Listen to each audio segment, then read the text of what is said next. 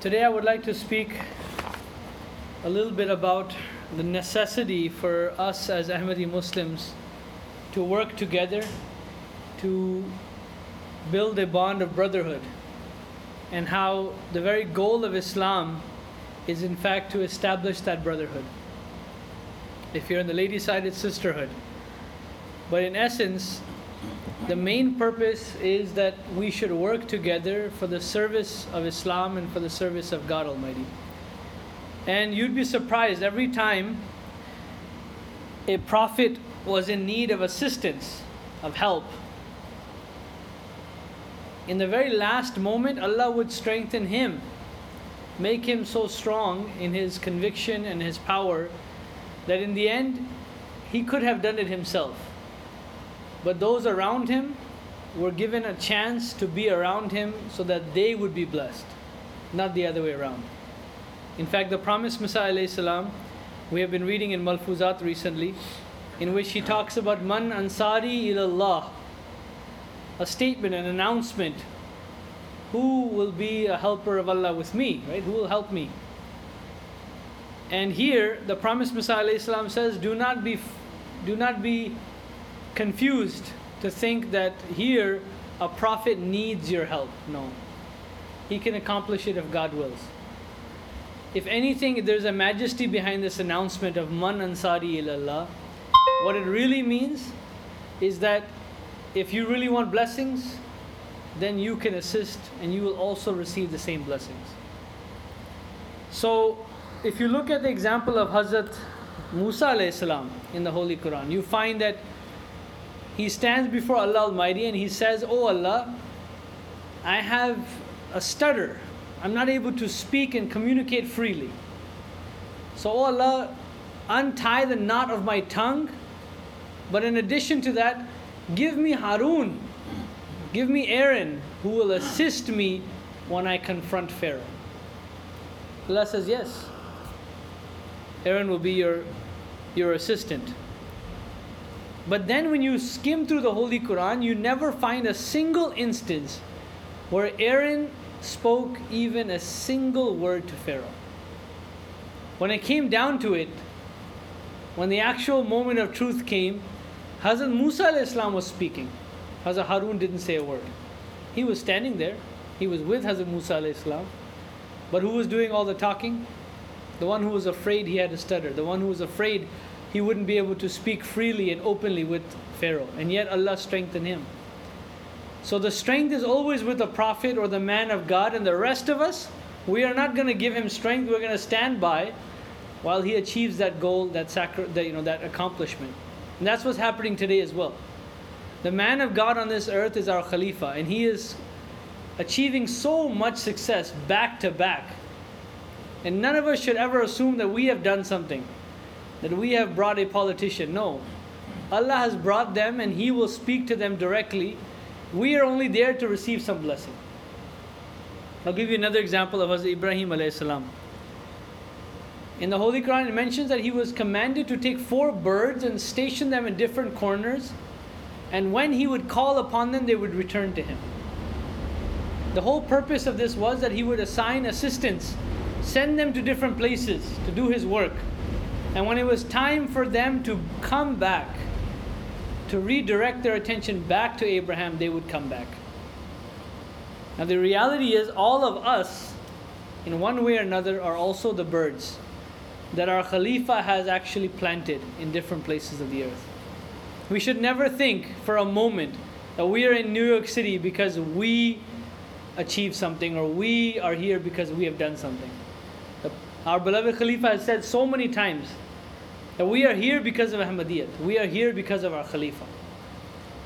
So he has planted us here in these different places. Now when he tells us to turn around and come back to me, refocus on my directives, come to me, we lose our focus.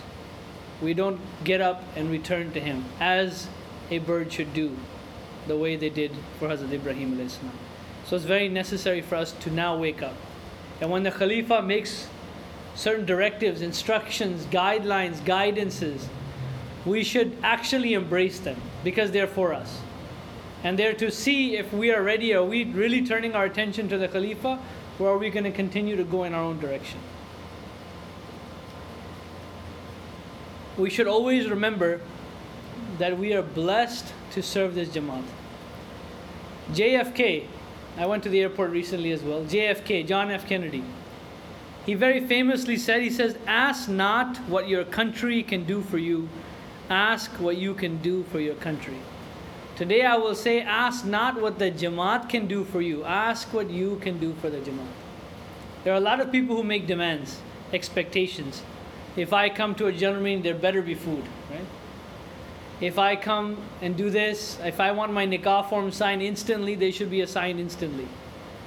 They expect that all the demands they request and expect should be fulfilled right away. But the reality is that we should be the other way around. We should find out what we can do for the Jamaat. We should not be asking the Jamaat to do anything for us, making requests. If you want to eat something fancy, so you go on the Jamaat tab, right? These things should not happen. And in fact, the promised Messiah, as I mentioned to you already, he has highlighted that we should work for the Jamaat because it's going to be a blessing for us. We are lucky, we are blessed. If we are given a Jamaat office to serve, we are blessed that we were given that honor. We should not abuse it. We should not take it for granted. And we should remember every single thing we are doing, people are watching us. To give you an example, I have mentioned this many times before, when I was serving in the islands, there the people became Muslim for the first time in their lives. They had never heard of it. They had never seen it. They had no idea what a Muslim was, so they embraced Islam. They had nobody else to look to except the Imam that was standing right in front of them. And it was so much so that they would copy every single thing I would do. If I scratched my face in prayer, they would scratch their face. And I assure you that this is the same scenario today. And then what happened in the very beginning was we taught the first group of people, the Salat, we taught them all these different things. When they first said Bismillah, they said it's so wrong, but we were serious, we taught them, they learned it. When the second batch of people came in, they were instructed to teach them now. And when they would say Bismillah the wrong way, they would laugh. And then we would remind them, you don't remember what you sounded like the first time you did the azan, or the first time you said Bismillah. We didn't laugh. We encourage you. You should not laugh either. And it's this cycle is what has is created in the Jamaat, the system. Those who are office holders, we're, we are there to welcome the newcomers, whether they're young or they're new converts or they're just people who have been lost for many years. Once you have embraced them, taught them, you cannot, you know, be harsh on them the moment they walk into the mosque. You have to be those who embrace them, pick them up, pull them in. Because the Holy Quran says that a true religion is Islam, and the reason for it, one of those reasons is that among you, you were enemies, but Allah made you brothers. You wanted to kill each other, but Allah combined, made you so close to each other that there was no comparison anywhere on the earth. So if we as Ahmadi Muslims today here in New York City, in our Jamaat, don't have mutual love, we have no right to write a banner outside saying love for all. If we make our own groups and we don't intermingle with the other races here, if there's a Bengali group and a Pakistani group and a Guyanese group and a Ghanaian group all sitting separately, then we have not accomplished anything. We should intermingle. We should associate with each other. We should visit each other's homes. We should establish a bond of brotherhood.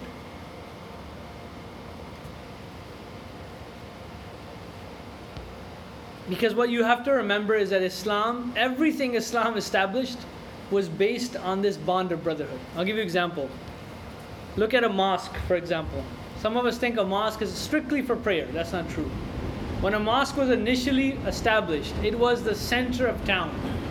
If you wanted counseling sessions, you would go there. You wanted to learn about religion or secular stuff, you would go there. If you wanted some sort of court system to decide between disputes, you would go there. If you wanted to just sit around and enjoy the time, you can go there. And above that, the mosque was made so that we could stand shoulder to shoulder for prayer five times a day. Remember, we stand for prayer here, and we, sometimes we forget why we are standing shoulder to shoulder. Why aren't we standing in our own corners? Because Allah wants to remind us that we should establish a bond of brotherhood. If we are just praying and then leaving and not even thinking about what we just did, and we hate the person on our right and we hate the person on our left and we just go home, then it's useless. We should remember that the reason we are standing next to whoever is next to us, irrespective of whether we like them or not, is to teach us, to put ingrained into our heart that we have to establish some sort of love and a bond of brotherhood. Eid. We just had Eid recently. Just think about it. Zoom out and realize, what is Eid? We all come together. First, you're supposed to travel to Eidgah in one direction, so you meet people. And you're supposed to return in a different direction, so you meet different people. Again, so that we can create a bond of brotherhood. When we stand here, again, we stand for prayer. After the prayer, we embrace each other not once, not twice, three times. So that in case you're meeting your brother after a very long time, you have hugged him three times. So you can get past any of the, the uncomfort feeling. Funerals. Even look at funerals. We stand again shoulder to shoulder. When somebody passes away, we visit their homes, we take food to their home. We do that, we come together. When it's time for burial, we all go to the gravesite. You know, recently I saw a grave that was just a handful of people, I mean a burial. And I felt sorry because that's how the rest of this world does, you know, in America especially, does their burials. Just a handful of the immediate family. The rest of the people don't care. But in Islam, what happens? Somebody passes away, you don't even know who he is. We are at the mosque. After we finish the janazah prayer, we're all going to the burial site. We don't even know who he is. But because we have to establish his bond of brotherhood. Somebody is sick, what do we do? We visit them. Again, we're establish, establishing this bond of brotherhood. And I can guarantee you that when you visit somebody who is sick, it gives them an energy from within that they can never ever explain to you. They get all of a sudden rejuvenated. They may have been very weak before that. They have been given the medicine for days. I've seen some people who, I remember one elderly man who was very sick, so much so that he, had, he wasn't able to communicate. He was completely out. He would just, he had concussions and he would have seizures and he was just out. And we went to visit him, and the moment we got there, he cannot communicate. You can see that from his face. He's just, he would shout, he would cry, but you don't know what he's communicating.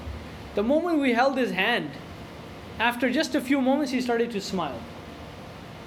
That gave us energy. We said, oh my God, what's going on? Then after a few moments, maybe twenty, thirty minutes or so, he looked at us, recognized us, said our name, and started telling us a story. It was really surprising for us. The doctors were surprised. Everybody was surprised. So this happens. This genuinely happens. There's, sometimes there's a spirit from within. So again, it's to establish a bond of brotherhood. Again, we also announce prayers for each other. Somebody is sick, we announce it. There are other people in the rest of this world, your colleagues. They'll be sick for days. Nobody even in the workplace asks if they're okay. How are they? When they come? When is Steve coming back to work? Nobody knows. Nobody cares. While here, we're constantly in touch. Who is sick? Why are they sick? We should pray for them. And lastly, of course, prayer itself. We stand shoulder to shoulder. And above that, even in Ahmadiyyat, we have Jalsa Salana. Again, remember, it's not just to sit there and ignore everybody and listen to speeches and go home. It's to establish a bond of brotherhood. And we're able to do that for three days in every single country. We come all over the country, we meet each other. Some of us, we don't even see these people until the next Jalsa, right? And if you go internationally, same thing happens. You don't see them until the next time you go international Jalsa. But again, it's to establish this bond of brotherhood. The reason I mention this is because sometimes, even among office holders, there is strife, there is disconnect. Why did you do my job? That's my duty, that's my domain, that's my property. This should end. This should not exist in Islam, and it should not exist in Ahmadiyya. We are here to help each other. We're all volunteers. we're all doing for the service of Allah, and we all have good intentions, I agree. But we have to follow the nizam, whatever that system is, and help and assist each other. Because if we as a as office holders are divided, how do you expect the rest of the Jamaat to be united? If we are not able to work with each other, if we cannot sit in the same room with each other, alone for a few moments to do some work, we will end up shouting or arguing. Then there's an imbalance. And the same happens when we see it on the grassroots level, when we are just regular membership as well. It will reflect on them as well. So it's important for us, not only as office holders, as waqfizindigis, as members of Jamaat, whether you're an auxiliary office holder or you're just a volunteer for a weekend, whatever you may be doing, always remember to build that bridge of, of brotherhood. Within the Jamaat, you should have that ability to meet somebody. If you're standing face to face, there's no reason for you to say anything wrong. When you're standing face to face, you should show them love. You should show them kindness. And eventually, over time, that will be able to turn into, transcend into something greater. So I wish that we remember this, that if we as a community come together, change will come. Good change, positive change. The example I'll give you is the people of Jonah. Among all the people in the Quran and the Bible who were decreed to be destroyed, all of them were destroyed except the people of Jonah. And the only reason they were not destroyed is because they became one people. They began to fast together. They began to pray together. They began to do istighfar together. So this is a lesson for us too today. If, if God forbid, there is an impending doom that's coming, there is maybe a world war just around the corner, we don't know. If we don't unify now as a Jamaat, what will we be able to do to help the rest of the world? If we don't wake up now, if God forbid something were to happen, what will we do? How will we help the rest of the world attain peace and gain peace if we cannot even sit together? So this is our prayer. May Allah help us to do that. Ameen. Please join me in silent prayer.